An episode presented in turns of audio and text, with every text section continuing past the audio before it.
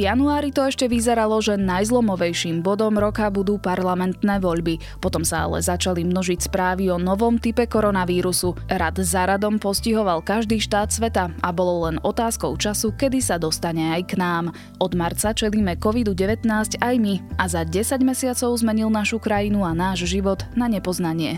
Je pondelok 28. decembra, meniny majú Ivany a Ivony. Počúvate Dobré ráno, denný podcast denníka ZME. O tom, ako vyzeral rok v boji s celosvetovou pandémiou na Slovensku, sa porozprávam s redaktorom domácej redakcie denníka ZME, Jánom Krempaským. Ja som Jana Maťková.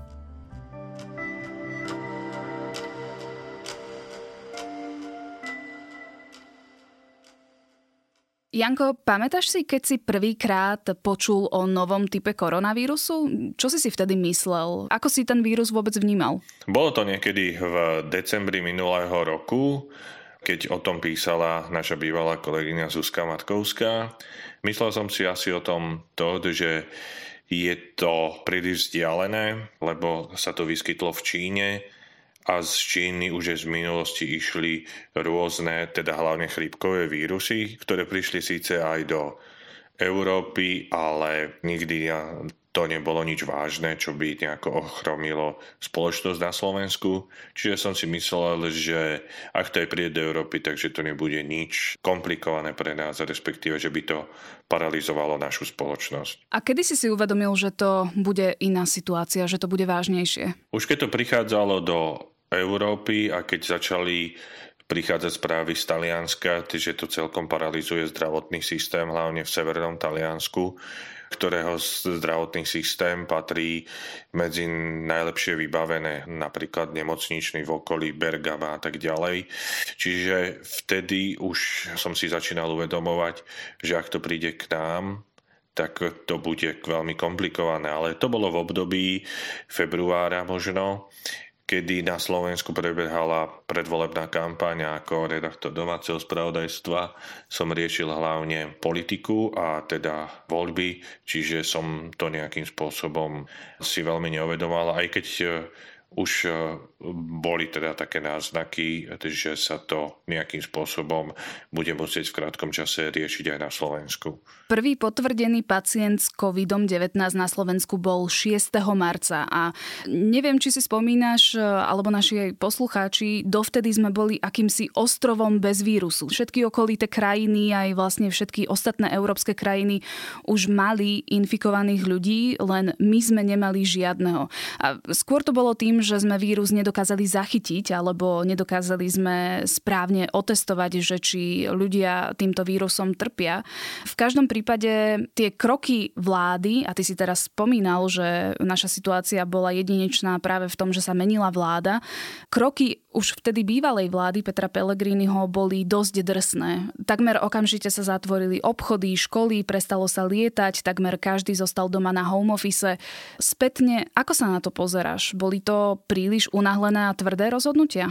Nie, práve, že toto by som osobne Petrovi Pellegrinimu vôbec eh, nevyčítal, pretože chytiť to keby som to chcel povedať tak ľudovo, zapače si hneď ten koronavírus bolo správne rozhodnutie, aj keď dnes z dnešného pohľadu tie počty, pri ktorých sa spravili také prísne opatrenia sa pri dnešných počtoch nám môžu javiť ako úsmevné, respektíve zanedbateľné, pretože teraz máme oveľa väčšie tie počty. Ale to, že to spravil Peter Pellegrini a ako postupoval počas tých prvých okamihov, keď už vedel, že síce on končí ako premiér, lebo jeho strana prehrala, vtedy ešte to bola strana Smer, prehrala voľby, ale napriek tomu si myslím, že spravil potrebné kroky. Možno to bolo vedené aj tým, alebo naštartované aj tým, že tie prvé prognózy, ktoré sa na Slovensku robili o vývoji koronavírusu, ktoré robil ešte bývalý Inštitút zdravotnej politiky, ktorý vtedy viedol Martin Smatana, tak boli dosť katastrofické. Čiže ľudí to asi prirodzene dosť nastrašilo a zároveň takisto aj stále sme nevedeli, že čo je to za vírus a čo sa môže stať. Na kresle premiéra teda došlo k zmene. Novým predsedom vlády sa stal Igor Matovič a Počet nových infikovaných postupne narastal každým dňom. Aké výzvy, aké nástrahy stáli práve pred novou vládou? Ja teda si spomínam špeciálne na jeden prípad a to sú vyprázdnené štátne hmotné rezervy. Áno, to bolo, dá sa povedať, že hneď na druhý deň, si pamätám na tú nedelu, v sobotu bola vymenovaná vláda prezidentkou Zuzanou Čaputovou s povestným meškaním Igora Matoviča, ktorý si potreboval pospať trocha, ako tak humorne povedal. A na druhý hneď e, deň prišiel Igor Matovič aj s najbližšími spolupracovníkmi za Kajetánom Kičurom do štátnych hmotných rezerv a spravili tam veľkolepú tlačovku čo z pohľadu PR samozrejme, že sa dobre ukazovalo. Ale tiež to, že Igor Matovič začal hneď do začiatku riešiť tieto veci, že si nedal cez víkend prestávku a neriešil to až v pondelok, svedčí o tom, že skutočne bol zapálený a že mu išlo o vec. Práve teraz, keď by som troška preskočil, keď e, povedala pandemická komisia, že treba čo najskôr prijať opatrenie o lockdowne, tak som očakával, že Igor Matovič bude taký akčný ako v marci 2020 a že cez víkend už bude zasadať vláda, čo by som teda očakával a bolo by to dobré, Bohužiaľ tentokrát Igor Matovič si cez víkend dal voľno a nezvolal vládu. Neviem, čo k tomu viedlo, ale práve to bol ten moment, kedy mal rovnako reagovať ako v marci 2020. Čiže ten začiatok a nástup toho Igora Matoviča, dokonca by som povedal, že aj tá prvá vlna, ako ju zvládala aj vláda Igora Matoviča a predtým krátko aj vláda Petra Pellegriniho, tak v zásade sa dá povedať, že sa snaží snažili robiť opatrenia, ktoré boli dobré, ktoré boli účinné, snad jediné, ktoré by sa tam dalo vytknúť ten víkend pred Veľkou nocou, že sa postavili tie kontroly na okresoch, ľudia, ktorí išli do práce a tak ďalej čo vyzeralo ako na veľkú policajnú akciu a vtedy ako to bolo také dosť zvláštne, že hoci o tom rozhodoval Igor Matovič, respektíve mal na to priamy dosah, tak e, celý ten chaos zvalil na políciu, čo podľa mňa bolo dosť nefér, lebo polícia len plnila rozkazy, ktoré teda dostala. Tú prvú vlnu sme zvládli pomerne dobre, najmä ak sa porovnáme s krajinami ako Taliansko, Španielsko, kde naozaj tie obete boli v tisíckach. U nás e, to bolo len pár desiatok, ak sa nemýlim za to jarné ano. obdobie. Cez leto sme ale v opatrnosti poľavili a zrazu nastal september. Zdvihla sa aj krivka, začala sa druhá vlna a ostali sme z nej prekvapení. Ako to bolo možné? Tak je tam podľa môjho názoru viacej faktorov. Prvý ten faktor je to, že už na konci prvej vlny, dokonca dá sa povedať už aj pri tých prognózach, ktoré robil ten Inštitút zdravotnej politiky, tak my sme vedeli, že príde aj druhá vlna. Vedelo sa už na jar, že keď sa zase ochladí po lete a príde jeseň, tak e, tá krivka zase bude stúpať a že príde druhá vlna. To sme vedeli, to nebolo nejakým tajomstvom, ani nemôžeme rozprávať, že by nás to zaskočilo, Čiže prvá tá chyba sa spravila v tom, že tie letné mesiace, ktoré sme mali, tak sme nevyužili na prípravu druhej vlny.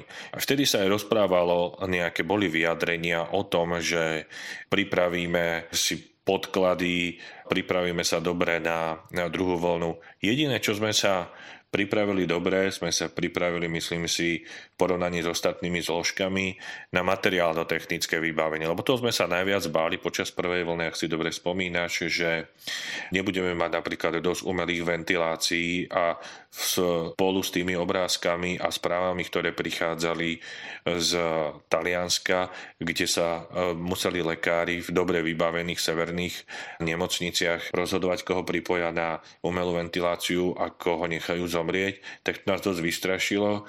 Čiže tých ventilácií a toho materiálno-technického vybavenia to jediné sme dobre zabezpečili. Problém tam bol troška aj v postoji, že povedalo sa, že máme sa pripraviť na druhú vlnu, ale neviem, či sa jasne povedalo, že kto bude nejakým koordinátorom tej prípravy na druhú vlnu cez leto, lebo Igor Matovič bol veľmi, keď to poviem v úvodzovkách, nabudený počas prvej vlny, robil obsiahle tlačov tlačovky, na ktorých sa do nekonečná novinári mohli pýtať na všetko, čo ich zaujíma, ale v tom júni, ako tá krivka opadla, tak e, ako keby vypol ale mám pocit, že vypli aj ostatní ľudia. Nepamätám si, nech mi je odpustené napríklad z takého ministerstva zdravotníctva alebo konkrétne od ministra zdravotníctva Mareka Krajčího, ako on konkrétne a jeho ministerstvo sa pripravovali na druhú vlnu. Čím si to vysvetľuješ? Boli aj oni unavení, že ľudsky? Áno, nedá sa vylúčiť, že boli ľudsky unavení. Tá prvá vlna nám skutočne dala zabrať. A v tom si myslím, že Igor Matovič má pravdu, že sme ju zvládli vzorovo a myslím si, že sme boli, však vyšlo veľa článkov aj v zahraničnej tlači, že sme boli príkladom aj pre ostatné krajiny v Európe, ale aj vo svete, lebo sme mali málo mŕtvych, čiže áno, tá únava z jednej strany mohla byť, na druhej strane celú tú krízu neriadi len Igor Matovič alebo Marek Krajčí, sú tam celé týmy ľudí. Ja nevravím, že nepracovali, ale proste tá príprava sa zanedbala. Čiže zanedbanie prípravy je ten druhý faktor. Tretí faktor, ktorý by som videl, bolo to, že sme ako keby v tom lete, ako keby sa nám vytratil ten koronavírus zo spoločnosti, zrazu naň akože zabudli, že niečo také existuje a proste sme sa správali ako keby neexistoval a hlavne vládni činitelia, predstavitelia nejakým spôsobom nedodržiavali ani tie základné pravidlá. Pamätáme si na tú augustovú svadbu Šípoša, blízkeho spolupracovníka Igora Matoviča na východnom Slovensku, kde si spravili family foto a nikto z tých politikov vládnej koalície, ktorí sa tam zúčastnili, nemal na sebe rúško počas tej fotky a zdá sa, že nielen počas tej fotografie. Jediný, ktorý sa zachovával tak, ako sa má, bol Gábor Grendel z Oľano, ktorý to rúško mal. Toto správanie premiéra Igora Matoviča a vládnych politikov, hlavne za Oľano, potom spôsobilo to, že dali veľmi zlý príklad ľuďom. Ďalší problém, ktorý potom bol na začiatku tej druhej vlny, keď sme zistili, že čísla nám stúpajú, bola istá taká populistická blahosklonnosť Igora Matoviča, lebo on na začiatku na porade s odborníkmi, epidemiológmi dbal na to, aby proste boli obmedzené počty ľudí napríklad na svadbách. A potom, asi si nasi poslucháči pamätajú, bol taký frontálny útok nevies, keď to poviem tak nadľahčene, ktoré spisovali petíciu preto, aby bolo povolené aspoň 100 ľudí alebo 150 ľudí na svadbe. No a Igor Matovič vtedy, ako chcel byť za dobrého, vyšiel im v ústretí, ale potom sa situácia tak začala zhoršovať, že musel predsa len posluchnúť odborníkov a tie počty znížiť. Čiže také nejednoznačné komunikovanie tejto veci, alebo že najskôr niečo povolím, potom to zruším, potom to zase povolím, chýba taký jasný štýl práce premiéra v tom, že toto je línia, ktorou ideme a budem to sa toho držať bez toho, či ma budete kritizovať alebo nekritizovať. Uh-huh. Zase je pravda, že Igor Matovič eh, vychytal najhoršiu krízu, ako to sám rozprával druhej svetovej vojny, čo skutočne pravda je a keby tam bol hoc aj Peter Pellegrini, zrejme by takisto e, sa veľmi inak e, pri presadzovaní tých opatrení nesprával ako Igor Matovič, čiže aj pri ňom by sa dalo iste očakávať, že by chcel tiež výjsť v ústretí niektorým náladám spoločnosti a mohol by spraviť podobnú chybu, ako spravil Igor Matovič. Čiže týmto ja nechcem kritizovať priamo Igora Matoviča, len v tom kontexte, že on je teraz premiérom, tak proste No, ten ústup nevestám nebol dobrý krok a hlavne to nebol dobrý signál, lebo tá verejnosť zistila, že tak s týmto premiérom sa dá nejako vyjednávať, však nejako Igora ukecáme. Presne ako spomínaš, boli obdobia, kedy tie návrhy alebo opatrenia boli menené z dňa na deň. E, raz sa povedalo A, potom sa to zmenilo na B, potom sa to upravilo na C. A ja teda, však bolo to komunikované aj vládou, aj odborníkmi, že druhú vlnu nám mal pomôcť prekonať nejaký plán, konzistentný plán. Ten ale dlho neprichádzal, respektíve nebol prijatý alebo sa neaplikoval, aj keď bol nejaký predstavený. Návrhy boli, potom sa menili na poslednú chvíľu alebo upravovali, uvoľňovali. Dlho teda nebol žiaden plán, potom zrazu to boli dva, keď v novembri predstavil plán aj e, minister hospodárstva Richard Sulík, aj minister zdravotníctva Krajčí. Zrazu opäť nebol žiaden plán a nakoniec v strede decembra sa schválil COVID automat. Prečo to všetko trvalo tak dlho? No, to je práve ten problém. Tak ono je to vždycky také pnutie medzi tým, čo by sme mali spraviť a čo nám odporúčajú odborníci, čiže ten čistý odborný prístup, ktorý je istým takým itinerárom, ktorý by nás dostal z tej krízy. A tým, že tí ľudia, ktorí o tom rozhodujú, sú politici. A politici okrem toho, že počúvajú odborníkov, sú veľmi senzitívni aj na nálady v spoločnosti. A to sa ukázalo hlavne počas druhej vlny. Kým počas prvej vlny obyvateľia Slovenska boli veľmi disciplinovaní, pri druhej vlne už sa prejavila únava, stupňovali sa hociaké konšpiračné teórie o tom, že je to len chrypôčka alebo že môžeme nedodržiavať opatrenia, aj tak sa nám nič nestane.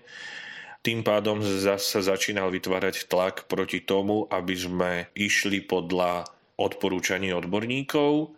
A tým pádom, keď politici, nielen Igor Matovič, ale aj všetci ostatní, chceli aj, aby úspešne zvládli krízu, aby nám tu neumieralo veľa ľudí, ale na druhej strane, ale aby pritom aj nestratili veľa politických bodov percentuálnych, tak sa snažili nejako ísť v štýle, aby aj ovca bola celá, aj vlk city. No a keď k tomu ešte Dodáme aj to, že tá komunikácia nebola jednoznačná. To znamená, že jeden deň sa povedalo niečo iné, druhý deň sa povedalo opäť niečo ďalšie, tak u ľudí to spôsobovalo chaos. Škoda je to, že tá diskusia neprebiehala medzi nimi za zatvorenými dverami, ale sme boli všetci do nej vtiahnutí a hlavne sa to prejavilo medzi Igorom Matovičom a Richardom Sulíkom. To veľmi zhoršovalo tú situáciu, aj autoritu tej vlády, aj e, presvedčenie ľudí o tom, že táto vláda je skutočne kompetentná tieto veci vyriešiť. Situácia sa začala zhoršovať v októbri. Naozaj, že vypuklá pandemická situácia bola najmä na Orave a Liptove. Úrady verejného zdravotníctva tam absolútne nestihali kontaktovať ľudí, ktorí sa stretli alebo ktorí boli um, v nejakom kontakte s pozitívnymi infikovanými ľuďmi.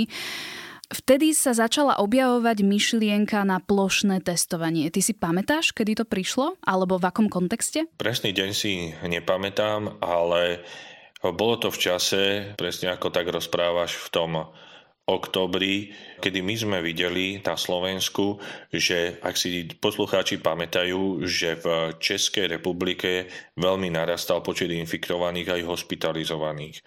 A viacerí odborníci, ako napríklad hlavná epidemiologička Henrita Hudečková, hovorila o tom, že je len otázkou času, rozprávalo sa tam o časovom posune dvoch, troch týždňov, kedy to príde aj na Slovensko.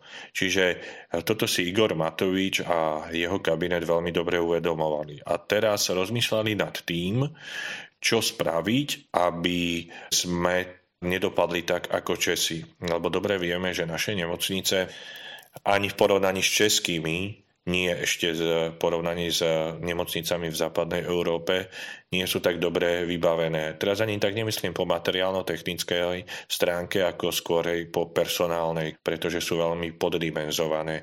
Čiže nejakým spôsobom to celoplošné testovanie, ako ho navrhol Igor Matovič, ako prebiehal na začiatku novembra, ja by som nejakým spôsobom nekritizoval a myslím si, že ani väčšina odborníkov ho ako taký nekritizuje.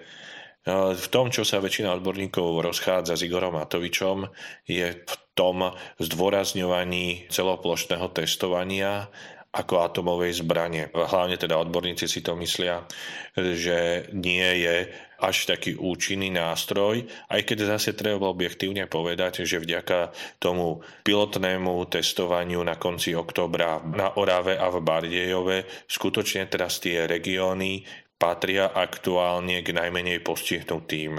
Ale na druhej strane treba zase povedať aj to, že celoplošné testovanie malo v sebe taký zárodok budúcej katastrofy v tom, ktoré bolo silne komunikované, čo zase ako z pohľadu politika Igora Matoviča chápem, že on pred tým celoplošným testovaním povedal, že ľudia poďte na celoplošné testovanie a keď budete negatívni, tak bude to ako keby vstupenkou do slobodnejšieho štýlu života čo je samozrejme, že pre ľudí lákavé a chápem, že to Igor Matovič povedal, ale ako ukázali ďalšie týždne a mesiace, bohužiaľ sa nám to vypomstilo, lebo tým, že sa negatívny test antigenovými testami, ktoré nie sú úplne že spolahlivé v porovnaní napríklad s PCR testami, že nám to celoplošné testovanie uvoľnilo pravidlá, Ruka v ruke v tom nám zároveň však začali po celoplošnom testovaní raz počty infikovaných. Čiže rozumiem Igorovi Matovičovi v tom, že sa snažil aj pred e, tou krivkou, ktorá v oktobri rásla a smerovali sme na českú cestu. Snažil sa opäť spraviť niečo ako politik, aby aj ovca bola celá aj Vlk City. Myslel si, predpokladám, že tým celoplošným testovaním ako keby nejakým spôsobom oklamal tú hnusobu, že znížime čísla a nebudeme musieť prijať lockdown. Teraz sa však ukazuje, že sme bohužiaľ ten koronavírus neoklamali a po tom celoplošnom testovaní tá priepuska na slobodu nemala byť taká výrazná, ako bola, respektíve bolo lepšie, aby sme nejakú formu lockdownu spustili sme už oveľa skôr. Už pri zákaze vychádzania a pri celoplošnom testovaní okolo dušičiek vysela vo vzduchu otázka, že ako vlastne bude Slovensko vyzerať na Vianoce, aké budú opatrenia, aký bude vývoj epidemiologickej situácie a podobne. Vláda však predstavila relatívne benevolentné opatrenia len týždeň pred Vianocami. Čiže naozaj dlhé dni, dlhé týždne sme čakali na to, že ako bude vyzerať Slovensko cez Vianoce. Takže aj z toho, čo hovoríš a pravdepodobne aj z toho, čo ti vychádza z rozhovorov s epidemiológmi a s odborníkmi, takéto opatrenia a možno aj tvrdšieho rázu sme mali prijať podstatne skôr. Áno, a to hovoria všetci odborníci, lebo pri koronakríze sa nachádzame v istých matematických postupnostiach, ktoré nepustia. Keď to poviem úplne tak ľudovo a jednoducho, keď nám začnú pribúdať počty infikovaných, tak je otázka dvoch alebo troch týždňov, kedy nám začnú raz aj počty hospitalizácií v nemocniciach a je otázka ďalšieho možno týždňa, dvoch, kedy nám začnú raz aj počty zomrelých alebo teda umrtí na koronavírus. A takéto veci, keď sme sa v oktobri rozprávali s hlavným patologom na Slovensku Michalom Pálkovičom, tak takéto veci, že nám to ide rásť a bude nám to rásť e, veľmi výrazne, sa už v štúdiách medzi odborníkmi objavovali na konci septembra. Teda takto to tvrdí hlavný patológ Michal Palkovič. Čiže už vtedy tie informácie politici museli mať. Je smutné, že striktnejšie sa nedržadovali alebo viacej nepočúvali odborníkov, ktorí im tie dáta ukazovali. Ja sa ešte vrátim na chvíľu k jarnému obdobiu, totižto vtedy premiér Igor Matovič sa často oháňal slovom blackout, ktorým charakterizoval vlastne lockdown, čiže úplné vypnutie krajiny a skloňoval toto slovo dosť často. Teraz lockdown používal ako spôsob výhražky. Hovoril o alternatívach, buď celoplošné testovanie alebo lockdown. A lockdown hovoril o tomto slove a o tejto možnosti ako najhoršom možnom riešení.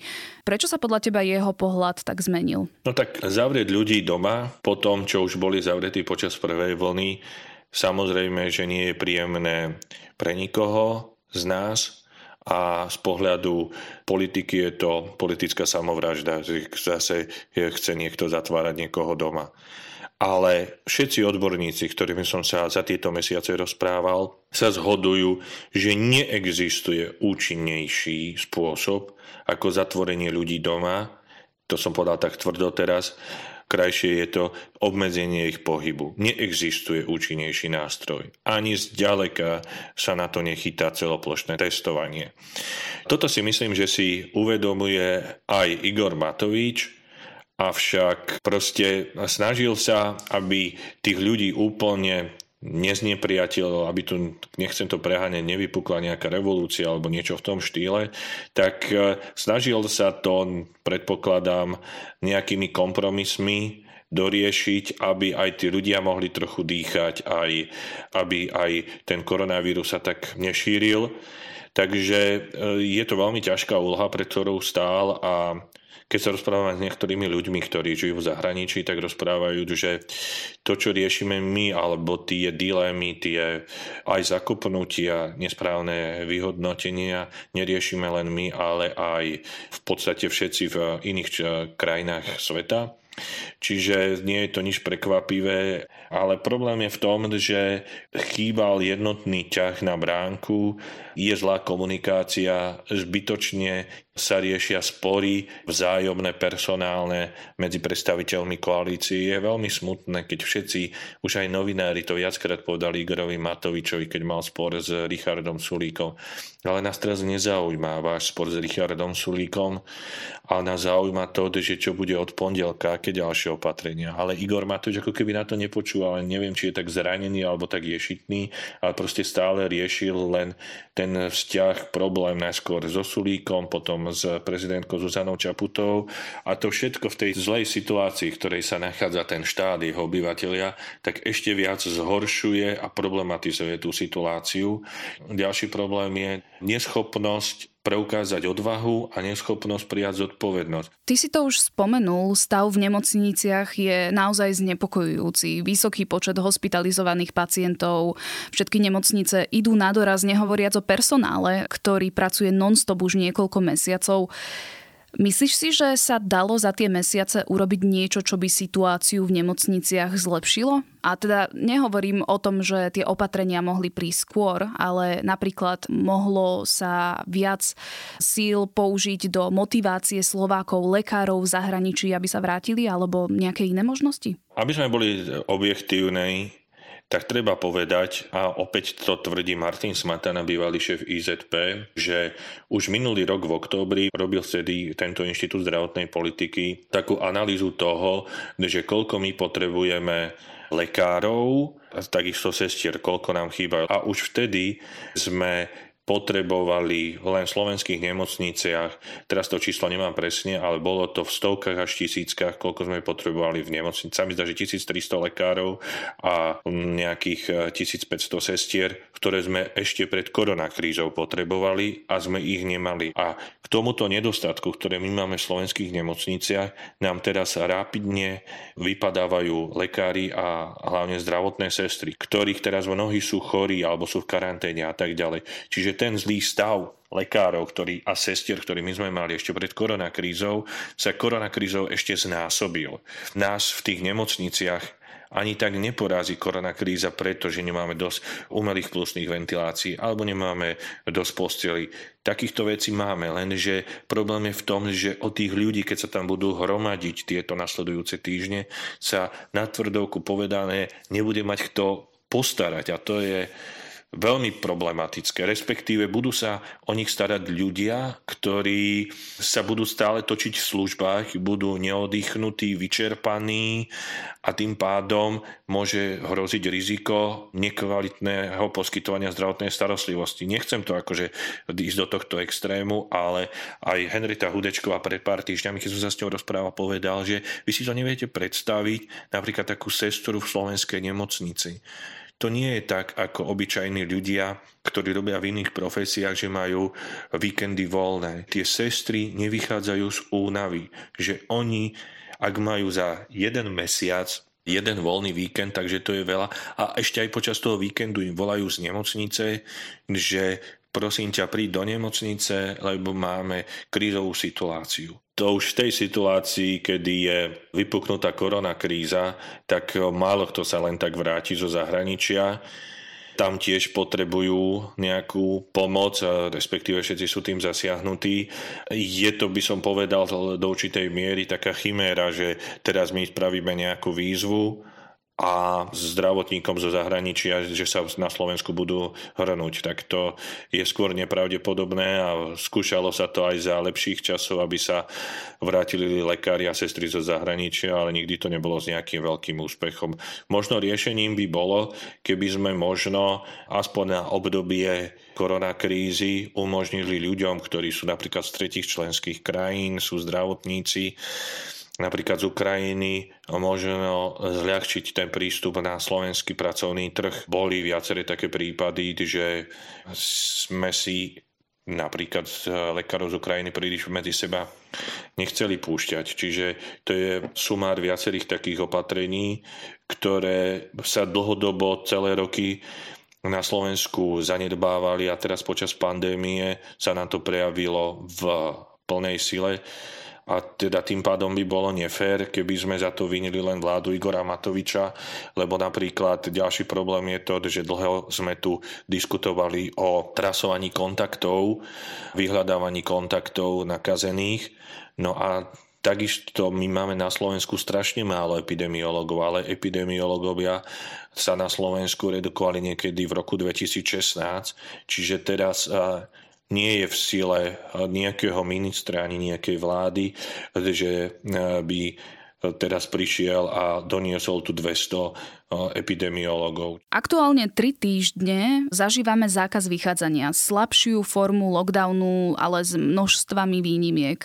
Môže sa situácia po 10. januári, kedy lockdown skončí, zlepšiť? Môže sa zlepšiť a samozrejme, že sa do určitej miery asi aj zlepší, ako predpokladajú odborníci, ale skôr reálnejší scenár, ako ho opísala aj hlavná hygienička Henrieta Hudečková, je ten, že ak sa to aj zlepší, nezlepší sa to natoľko, respektíve sa to môže dokonca zhoršiť, čo je vraj reálnejšie ako to, že by sa to zlepšilo, že my ten lockdown budeme musieť predložiť. A pôjdeme presne tou cestou, ako išiel štát Izrael pred pár týždňami, že po troch týždňoch lockdownov zistili, že musí v tom lockdowne ešte pokračovať. A to bude veľmi náročné pre psychiku obyvateľstva na Slovensku. Lebo ak si zoberieme, že podľa predpovedí odborníkov by práve mal kumulovať počet pacientov v nemocniciach.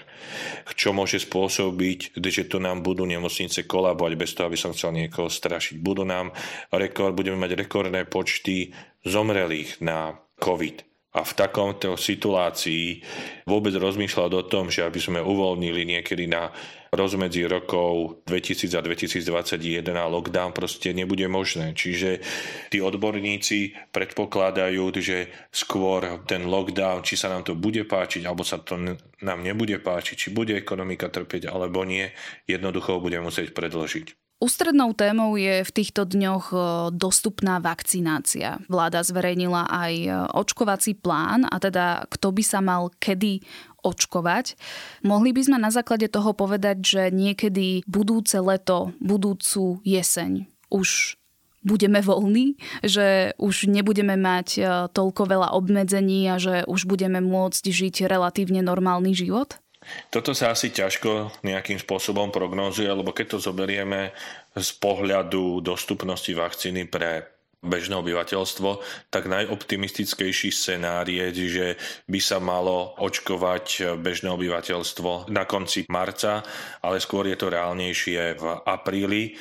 Ale v dôsledku toho, ako je napríklad vakcína od Pfizeru, komplikované naskladovanie, aj to, že ako my potrebujeme koľko ľudí zaočkovať. Ministerstvo rozprávalo, že niekoľko 100 e, ľudí, dokonca sa rozpráva, že 500 ľudí denne sa bude očkovať v jednom centre, ktoré má byť 25 e, očkovacích centier, tak to nám môže trvať celé mesiace, kým sa zaočkujeme. Mysleť si o budúcom roku, že už v lete budeme môcť žiť nejakým lepším alebo razantne lepším e, štýlom života ako teraz, tak je asi dosť optimistické. Odborníci nepredpokladajú, že budúci rok bude oveľa slobodnejší ako tento rok. Plus ďalšia premena, ktorá do toho vstupuje, je to, že to očkovanie bude dobrovoľné na Slovensku, ako aj v iných štátoch silnie veľký odpor voči očkovaniu, že ľudia sa nechcú dať zaočkovať, idú rôzne konšpirácie, že je to nebezpečná vakcína, že nám poškodí zdravie a tak ďalej. Toto bude vyvolávať odpor v tom, že je otázne, koľko ľudí sa podarí zaočkovať. To je veľmi kľúčové, lebo podľa prepočtov odborníkov aj ministerstva zdravotníctva musí sa touto vakcínou zaočkovať najmenej 60% obyvateľov Slovenska, aby sa vytvorila kolektívna imunita. To znamená, aby sme mohli žiť bezpečne, čiže to je ďalší ten faktor, ktorý to celé ako keby nejakým spôsobom ešte vytvára z toho veľký otáznik. Ja teda verím, že budúci rok bude už pokojnejší a lepší a prajem nám všetkým, aby sme boli zdraví a dávali si na seba pozor aj na svojich blízkych. O tom, ako sme tento rok v súvislosti s covidom prežívali, som sa rozprávala s Jánom Krempaským.